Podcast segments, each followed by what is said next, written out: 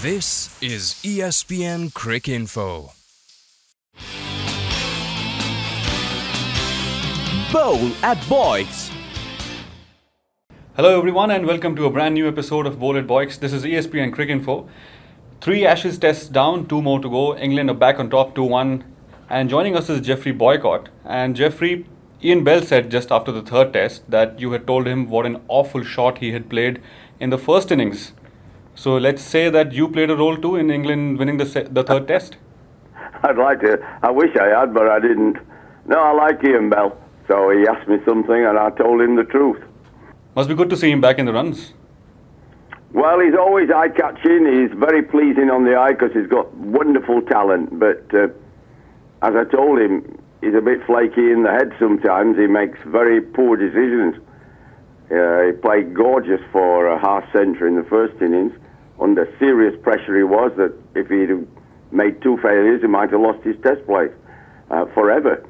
And, and then what does he do after playing brilliantly under pressure? As soon as the off spinner comes on, he doesn't give himself time to play a few overs. No, he tries to smack him into the stands and hold out. Hits it straight up in the air. That's poor thinking. That's nothing to do with his technique or his ability. He's so gifted. But uh, if you don't use what's between the ears, it's no good having great talent. Right, a lot of people used what's there between their ears to send a few questions. We'll take four today, and most of them are about Ashes. First one was sent by Sunal Khandelwal from United States. He says, Geoffrey, what does it take for a team like Australia to have that bounce back ability, and who should credit who should the credit go to if they do so consistently in Test matches? Well, first of all, the players, they're the ones that have to go out in the middle and bat and bowl. They have to look at their dismissals, the edge busting. Watch carefully how they played the swing and cut. And it wasn't pretty. Be honest with themselves. That's what they have to do. Put their hands up and say, not good enough. I need to do better. Only then can they improve and have a chance of winning. The coach has to earn his salary. When a team is winning, he doesn't need to say anything or do anything. When the team loses, this is where his management skills come in, which, in my opinion, is what he should be called a manager, not a coach. If the backroom staff and players keep telling themselves that they were unlucky and that everything will be all right at Trent Bridge, and uh, they keep reminding themselves, well, okay, we came back from Cardiff and won at Lords, and so we're bound to come back from here and win at Trent Bridge. Well, I'm not sure that you will. If you don't do some serious thinking and talking, then you'll lose again. But if you do that thinking, that talking, put your hand up, be honest, know you can do better, make sure you try and do better, then you have a good chance. Batsmen put a team in a position to win. And the Australian batsmen failed twice at edge busting. They failed miserably. But bowlers win matches by taking 20 wickets. And also, Australia only had two of the four bowlers firing. That's 50%. That's not good enough. Mitchell Johnson tried his heart out all the time, kept running in. He needs pace and bounce. He's not a seamer, but he kept giving it everything. And he did get some success to magic balls that got Jonny Bairstow out and Ben Stokes. Nathan Lyon, he bowled his best. But Mitchell Starc was all over the place. He couldn't hit the stumps in the first innings. There were wides on the offside, the leg side, over the heads wide. You couldn't reach some of them when he had the new ball.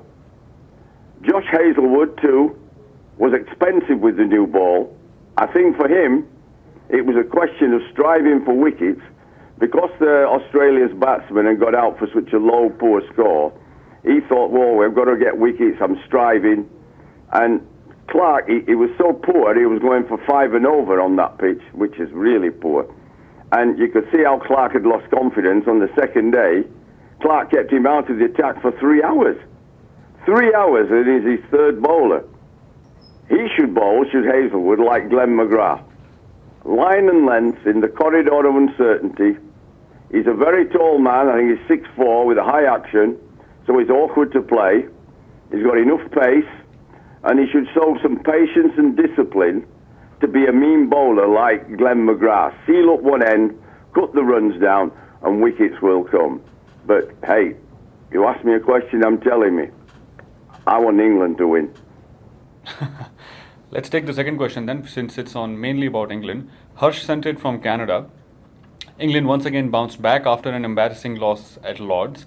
What surprised you the most about England from this performance at Edgbaston? And with James Anderson ruled out for Trent do you think Australia can bounce back from this loss and win? Wow, there's a lot of question there.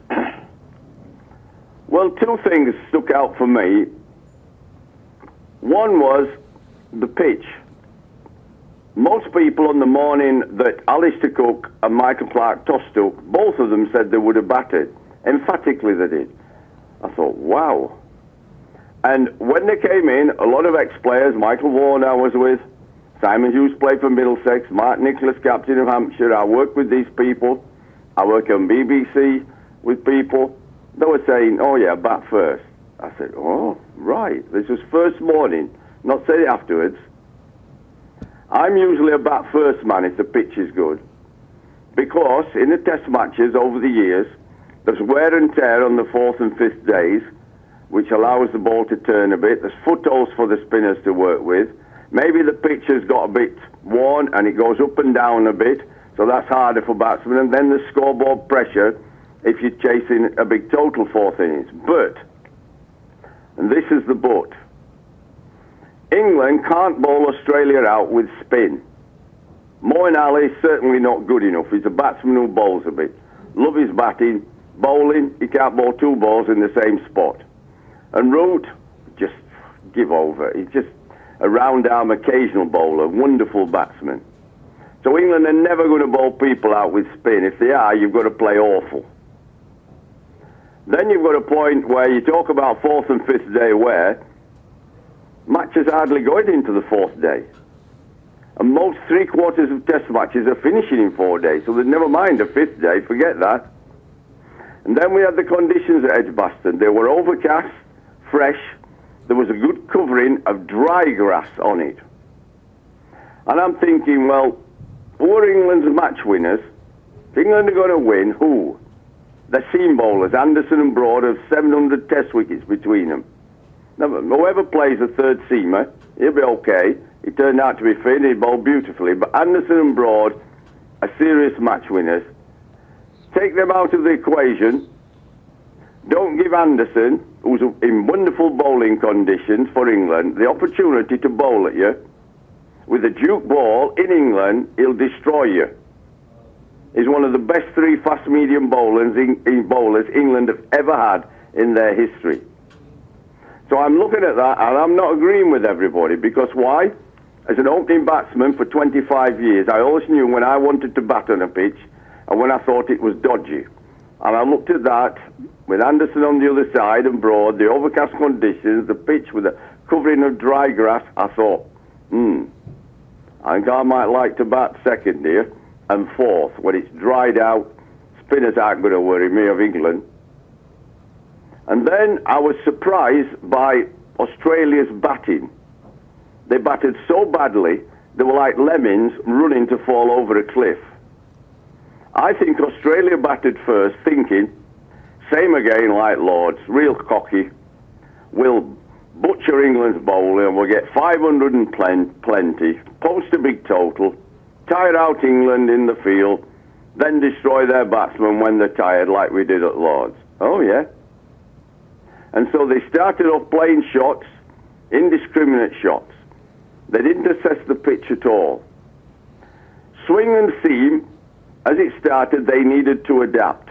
Not play like Lords. They needed to have good defence, leave every ball they didn't have to play, protect the stumps, stay in, fight, graft against the new ball. Their thinking process was wrong.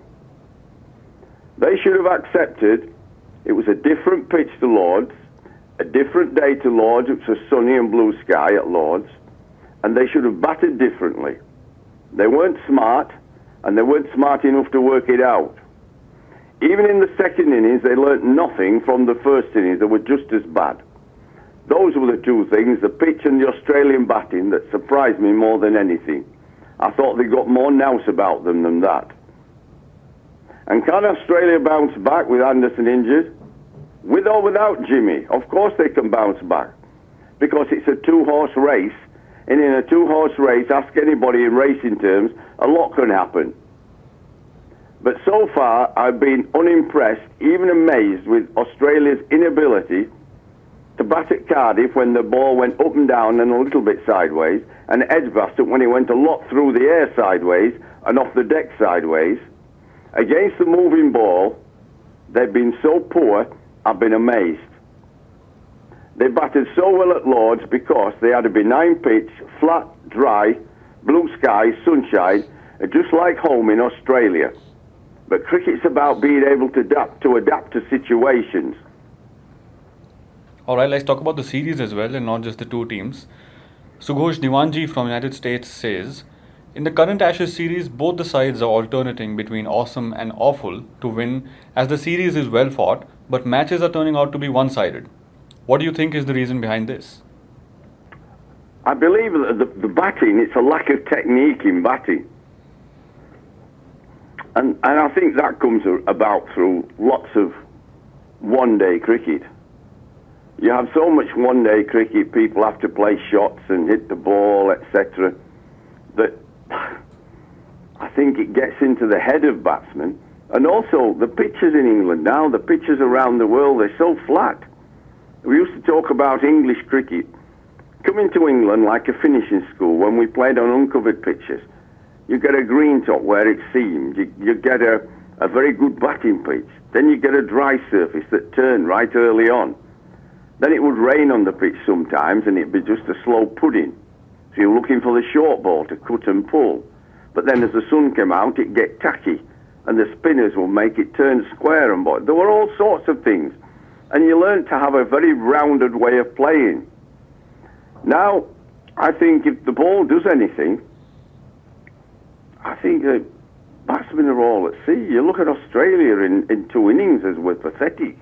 At Edgbaston, there was no green grass, no moisture, just dry grass. It swung through the air and it seemed because it was overcast. And, and when the ball swings, you've got to allow it to come to you. You've got to play it late. You've got to see it early, but wait and wait for it and play it late because where it starts is not where it's going to get to you. It could start outside off, off stump, then it swings in, so you've got to wait, wait, let it swing, play it late under your nose. I'm, I'm one of the, I suppose, few people still alive that played on uncovered pitches.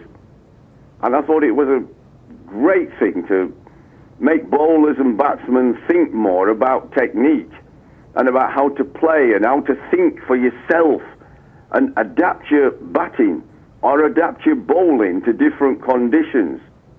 And, you know, when it, when it was moving around Edgbaston, you needed to have that good defensive technique to stay in, as I've told you about. Be very careful of your shot selection. Um, when at Lords, once you got in, you could play shots galore. You were on top of the bowling because it did nothing. And then you see, today in county cricket, there's very few fast bowlers around in the world, so there's nobody around in English county cricket. We used to play going back, and I don't like to look at things with rosy spectacles, but here I'm trying to give you an example. There was a period in English cricket throughout the 70s. There was Richard Hadlee and Rice at Notts. There was Wayne Daniel, fast bowler at Middlesex. There was Sylvester Clarke at Surrey. There was Andy Roberts, Malcolm Marshall, both played for Hampshire. There was Joel Garner for uh, Somerset. There was Michael Holding, played at Derbyshire. Colin Croft played at Lancashire. I could go through, Ambrose played at Northants. I could go through lots of these counties who had some truly great players. Now that's not possible. Every country plays that much international cricket, test match, one day, 2020, because they want the money from television, and they sign the players up so they're not allowed to go and tire themselves out playing county cricket. So county cricket is, is a lesser game, and it's therefore not as good a breeding ground for English players. So when our players played at Lords and Mitchell Johnson bowled very fast, they were blown away by his fast bowling. They had two long, hard days in the field, bit of tiredness, legs got heavy, mind were weary, poor shots came all over the place. The shot selection was appalling. And I can understand why. That's not blame. There's nobody to play against of the quality of Mitchell Johnson. Where do you play in county cricket? Our English top players, our top bowlers hardly ever play for the counties. Our top batsmen hardly ever play. There's that much cricket. They have to have time off and rest between international cricket. So our county cricket game is poorer for being without its very best English players and the very best world class players as it used to be. It's a fact that the game has changed, the world game. County cricket has changed. That's not me being critical, it's me stating a fact. And so when they come up against fast bowling, wow, it's five, six, seven miles an hour faster than anybody they've ever faced. And when they got it round the rear roll, when it jumped at them, when it was a bit faster, they got all at sea and played badly. And it comes down to the batting technique. That's why you're seeing collapses by various sides. That's why you're seeing test matches finish in three and four days. Look, it's a wonderful spectacle, test cricket. But you asked me the question, it's about batting technique.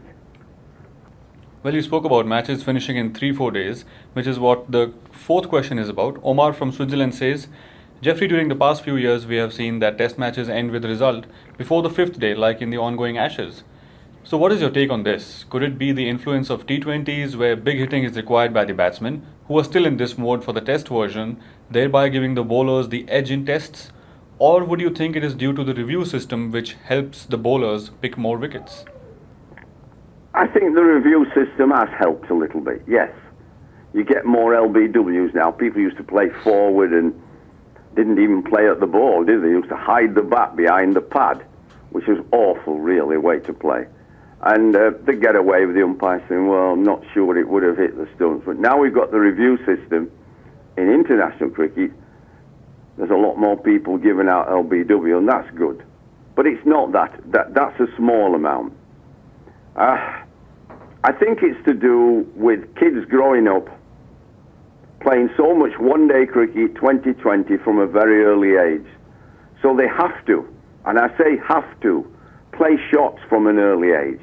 It becomes natural and normal and part of their batting. So when they grow up with this way of batting, it, it's very much ingrained in them. And when they practice, they, they practice uh, adventurous shots in the nets so that they can play it in, in matches in one day cricket. And it becomes part of their sight to play it in test matches. It's very difficult to stop oneself, and I understand it. I'm not critical of it. I just understand how difficult it is to keep playing lots of one day cricket all your life and then stop in a test match. And I understand why these youngsters have a problem and they make a, a poor shot. It's a, it's a product of the youngsters of today. It makes Test cricket marvellously interesting, exciting, with plenty of drama. It gets results. I think I like it and I enjoy Test match cricket. In fact, I think Test match cricket today is far better than when I had to play in the 60s. When I started then, there were a lot of drawn Test matches. And you've got to remember that cricket has always mirrored the times it was played in, and, and now it's played in. And today, people expect everything instantly. We expect everything immediately. We have mobile phones, we have computers, we talk to each other on Skype, there's Twitter and Facebook. We live in a much faster world. That is a fact. I didn't make it up. And whether that means it is better Ah, well, that's a different matter. That's up for discussion and it's how you personally feel about. I don't necessarily think it's better. It's the way of the world. And the public, because everything's they get instantly and they, they want it faster and get it faster, they want cricket faster. They need and expect everything to be fast now, don't want to wait. And that is why 2020 has taken off. You come in, you see three hours fast and furious action. instant revolt. All go home happy. And I say, I didn't say it is the best cricket, but it has a part to play and it affects how our young cricketers bat. For some time now, I have seen the way Test match cricket is going. And I've been saying for a long time that having four day Test matches is the best. All you have to do is improve the over rate. If you think about it, five days, 90 overs, if you can get 90 overs in five days, is 450 overs. You hardly see a five day test. But today they are bowling at 13 and a half overs an hour with interminable drinks breaks. Captains can't make up their minds about field places. They talk to the bowlers forever. Then the bowlers practice two or three balls to mid off or mid on before he actually bowls a ball. All I'll tell you this is in the 70s, 17 overs an hour in Test cricket was the norm. In the 50s, it was 18 to 20 overs an hour. And administrators do nothing about it. We now give them an extra half hour from six hours to six and a half hours to try and get the 90 overs in. And sometimes, not always, but sometimes they can't even bowl 90 overs in six and a half hours. All I'd say is insist on 17 overs an hour. You can still have your six and a half hour day, which is 110 overs in a day. Four days is 440 overs. If you have five at 90 now, it's only 450. So it's easy to have four day test matches without changing anything in the structure of the game. Our test match cricket over the last number of years has been a fine product. Absolutely better than when I played in the 60s. I love watching it. But one day cricket has had such an effect to make it a better product with wickets going down, more runs scored per balls, and it could be an even better spectacle if you had four day cricket, 110 overs. All right, that brings us to the end of this episode of Bowl at Boycs. And Geoffrey Boycott will join us again in two weeks from now to take more and more questions. There are lots of other cricket happening as well. The New Zealand team is in Africa to play Zimbabwe and South Africa. India, the Indian team has arrived in Sri Lanka. So send in your questions about anything that's to do with cricket, and we'll take them in two weeks from now. Until then, goodbye and good luck. You are listening to ESPN Cricinfo.